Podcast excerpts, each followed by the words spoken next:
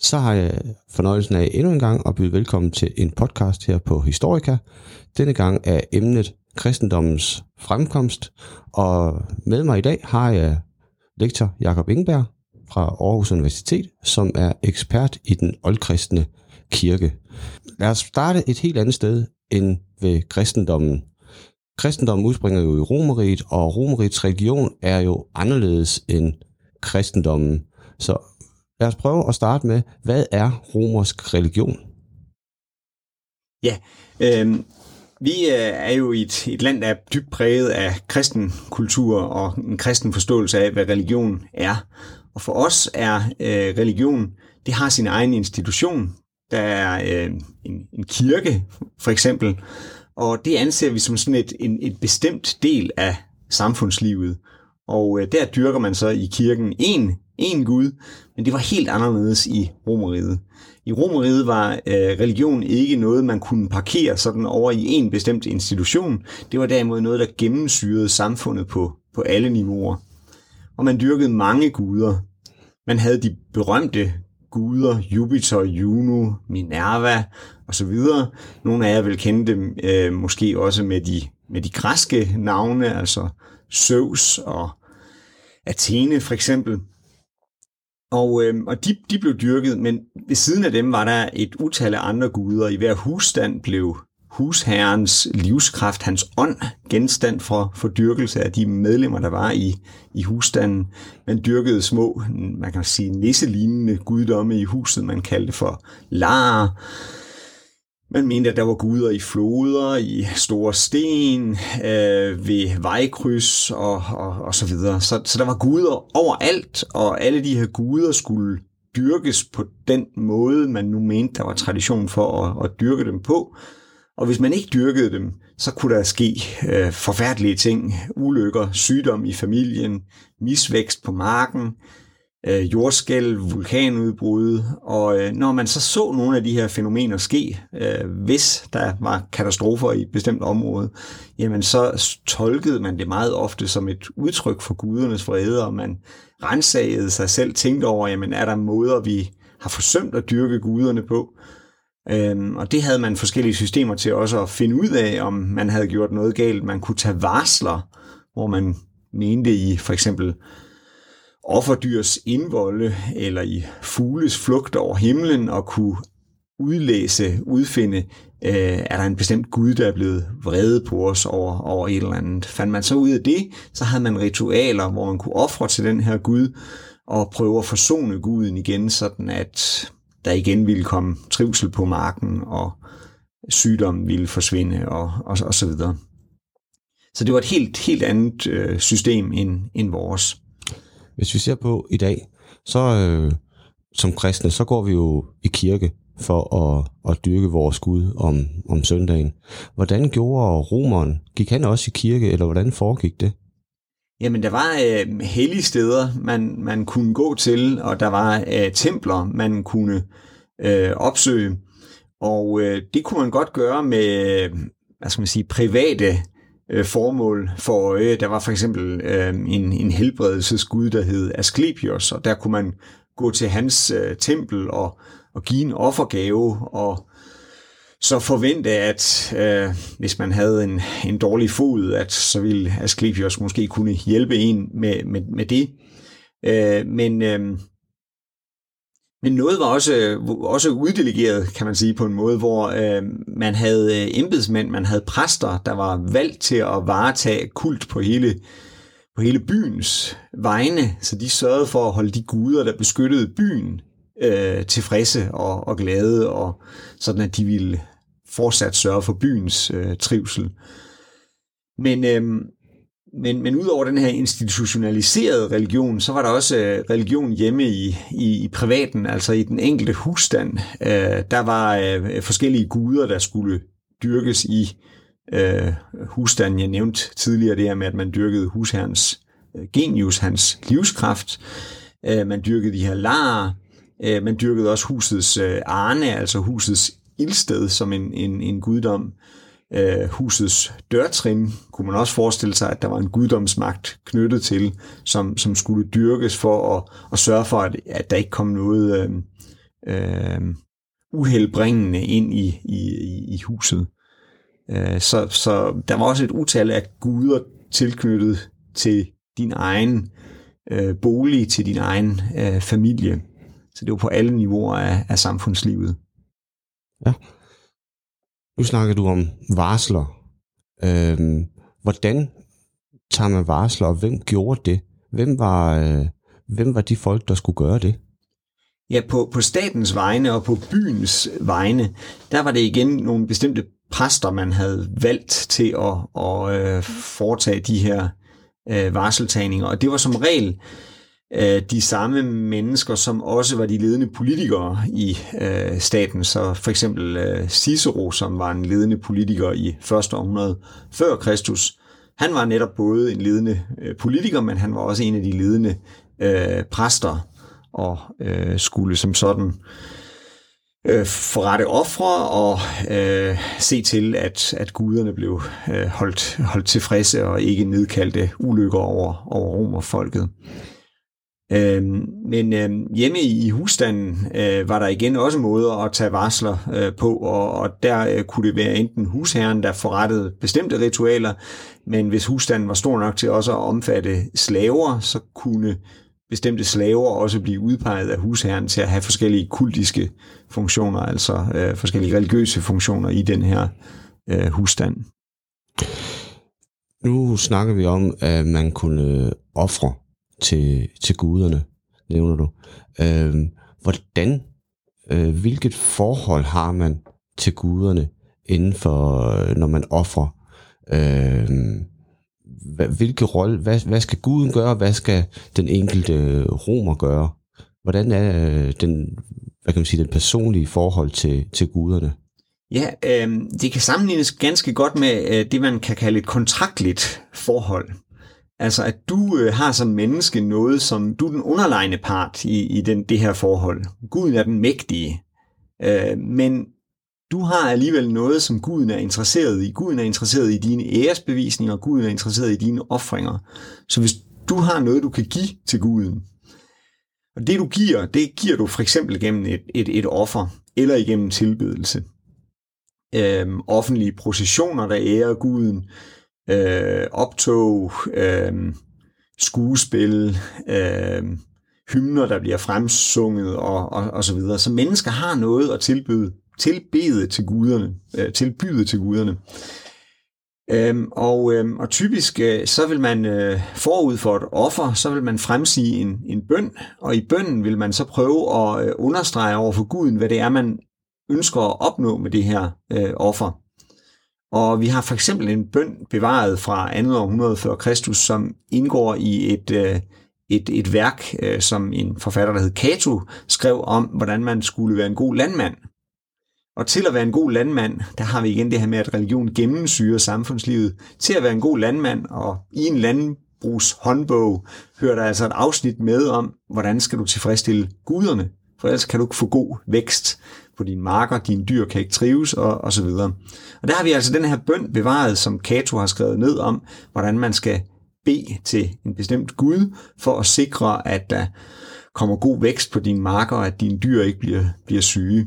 Og det, der er meget øh, bemærkelsesværdigt ved den bøn, det er, at Cato på mange måder øh, gentager sig selv, har mange synonym, bruger mange synonymer, bruger mange sådan lidt forskellige ord om de samme ting.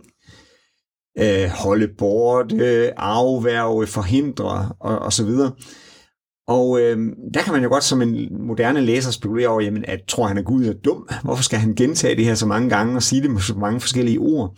Men nej, vi kan sammenligne det her med, han tror ikke Guden er dum, men vi kan sammenligne det her med ordlyden i en moderne kontrakt, altså hvor du vil også ligesom sikre dig, at nu giver du det her til guddommen, nu giver jeg det her meget fine offer til dig, så vil jeg også være sikker på, at du gør sådan, som jeg forventer af dig Og der siger jeg altså lige alle de her mange ting, fordi så er jeg helt sikker på, at du ikke kan komme bagefter og sige, at jamen, du bad jo mig jo ikke om det og det.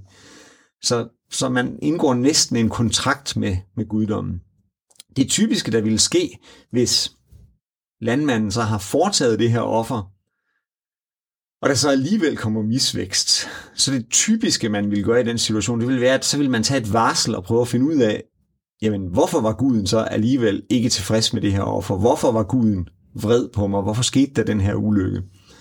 Og typisk vil man så finde frem til, at øh, jamen, øh, det var fordi, at offeret blev ikke helt foretaget på den rigtige måde, eller der havde måske været et dårligt varsel, inden du forrettede offeret, som skulle have fortalt dig, at jeg, guden, vil altså ikke tage imod din offergave. Og så skulle man så altså bagefter have nogle ritualer, der prøvede at forsone øh, guden, og, og igen sikre det her gode forhold, at, at kunne din mark trives og, og så videre. Men i få tilfælde har vi også eksempler på, at, at mennesker konkluderer, at vi har faktisk gjort det, vi skulle. Vi har offret til guderne, som vi burde have gjort. Så det er guderne, der har svigtet kontrakten. Og der har vi eksempler på, at mennesker straffer guderne for ikke at have gjort, hvad mennesker berettiget kunne forvente af, af guderne. Der er et berømt eksempel, hvor et, et, et, et, et populært medlem af den kejserlige familie, Germanicus, det rygtes i Rom, at han er, er syg. Øh, han er på rejse over i det østlige Middelhavsområde, og, og det rygtes, at han er syg. Og så aflægger øhm, øh, mennesker en masse løfter og siger, at øh, jamen, kære guder, hvis I bare vil gøre Germanicus rask, så skal vi nok gøre sådan og sådan og sådan, aflægge de her ofre, tilbede jeg på den her måde osv. Så, så når rygtet Rom, at nu er Germanicus blevet rask, og så fejrer folk det og gør alle de her ting for guderne, som de gerne havde lovet, at de ville gøre. Men som et under de festligheder kommer der så et troværdigt bud om, at Germanicus er ikke blevet rask, han er død. Og der konkluderer folk altså, at det er guderne, der har gjort noget galt her. Og så øh, er der forskellige ting, de gør for at vandære guderne og vise, at de altså er utilfredse med, med det her. I sådan en ældre forskningstradition, som ikke måske helt forstod romersk religion og sådan tolkede det lidt med kristne briller, der så man det her som et krisetegn og, og sagde, at jamen, der kan vi se, at romerne troede ikke rigtigt på deres guder, fordi hvis de havde troet ordentligt på dem, så ville de jo da aldrig kunne finde på at behandle dem på den her måde. Det er et krisetegn.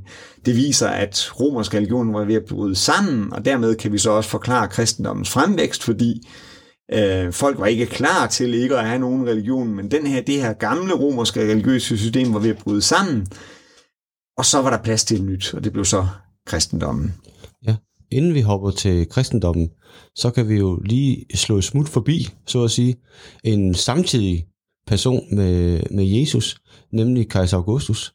Det er ham, vi hører om i, i juleevangeliet, så ham kender de fleste.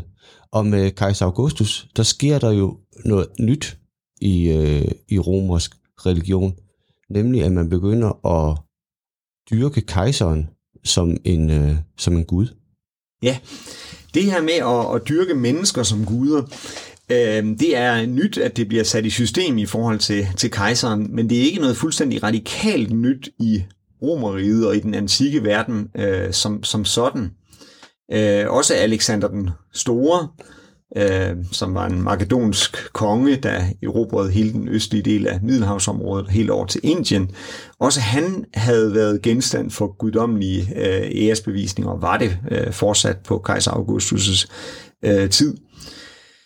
Øh, men i, i den, i den øh, romerske statslige øh, religion er det noget nyt, at man begynder systematisk at øh, dyrke øh, øh, mennesker som guddomme. Og, og, den, og den første, det, det sker med, øh, det er øh, Julius Caesar, der er Augustus' adoptiv far, som bliver øh, genstand for, for guddommelig øh, kult øh, allerede inden øh, øh, Augustus kommer, kommer til magten.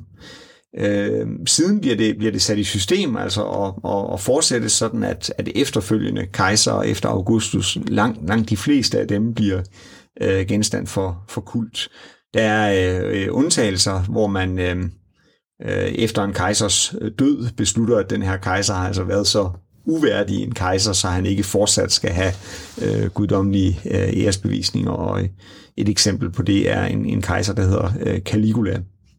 Men altså de fleste kejser bliver genstand for, for kult. Og igen i øh, sådan ældre opfattelse af det her, der, der tænkte man, at øh, jamen, det er jo endnu et krisetegn i romersk religiøsitet. Hvordan kunne de være så dumme og ære mennesker som guder, øh, det, det viser, at jamen, de tog jo ikke rigtig den her religion seriøst øh, længere.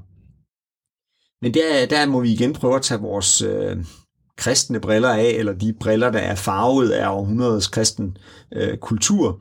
Altså, vi har den, den opfattelse, at der er sådan en stor værens forskel, der er en stor naturforskel mellem Gud og, og menneske. Gud han er almægtig, han er skaberen af, af det hele, og, og mennesker er langt underlegne Gud. Der er sådan et, et stort kløft mellem Gud og, og, øh, og, og, og menneske. Øh, så kun Gud kan dyrkes. Det er ikke fornuftigt for mennesker at dyrke hinanden som en, en Gud. Men der handlede romersk religion meget mere om et magt-status-relation, og man var vant til, at mægtige mænd skulle have store æresbevisninger. Når så øh, en mand, kejseren, pludselig samler en overmåde stor magt i sin person, hvordan kan man så gå et skridt op af rang- og statusstigen og give større æresbevisninger til den her person? Jamen der kan man gå skridtet op og sige, at nu giver vi ham guddommelige æresbevisninger. Det var igen en, en slags kontraktligt forhold, man så indgik. Så kunne øh, en, en by over i det østlige Romerige, de kunne vedtage, at nu vil vi øh, give de her guddommelige æresbevisninger til kejser Augustus, og så kunne de have en forventning om, at når vi nu har gjort det, så vil kejseren sikkert også gøre noget godt for os. Så det handlede om magt og, og statusrelationer, øh, det her. Og byen var i en, et afhængighedsforhold til, til Augustus, så det var fornuftigt at give ham store æresbevisninger, for så kunne de også have en forventning om, at de øh, fik gode vilkår under hans regering.